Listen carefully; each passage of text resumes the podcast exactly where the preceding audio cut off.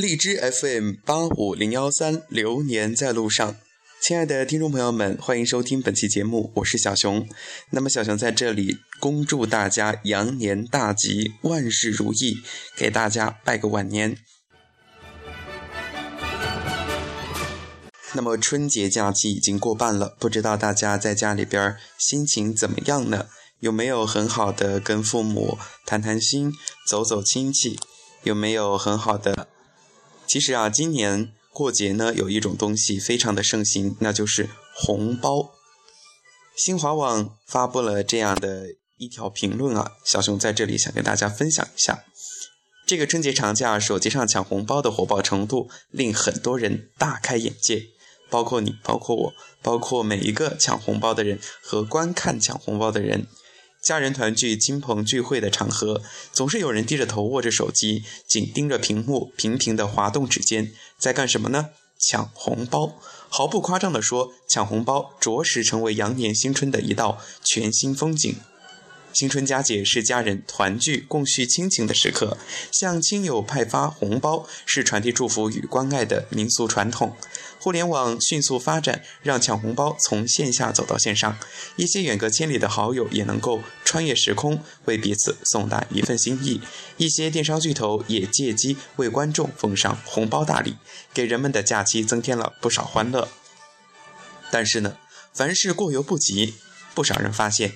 抢红包正从消遣的伴奏曲变为春节长假的主题歌。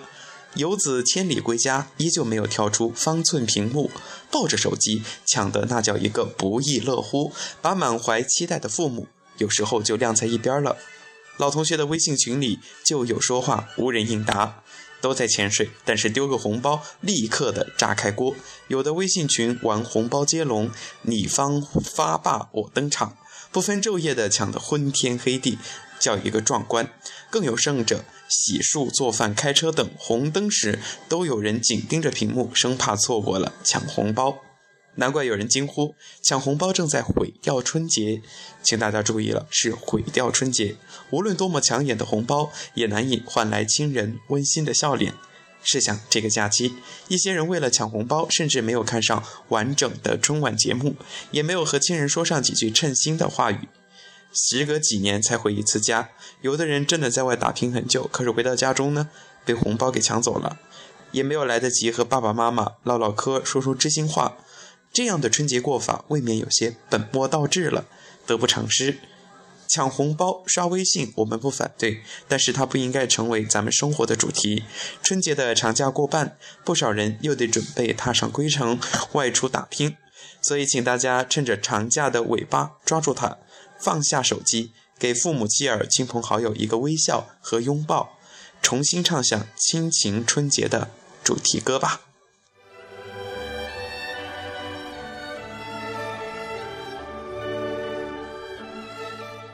非常抱歉啊，小熊在这里给大家道个歉，很久没有更新励志 FM 了。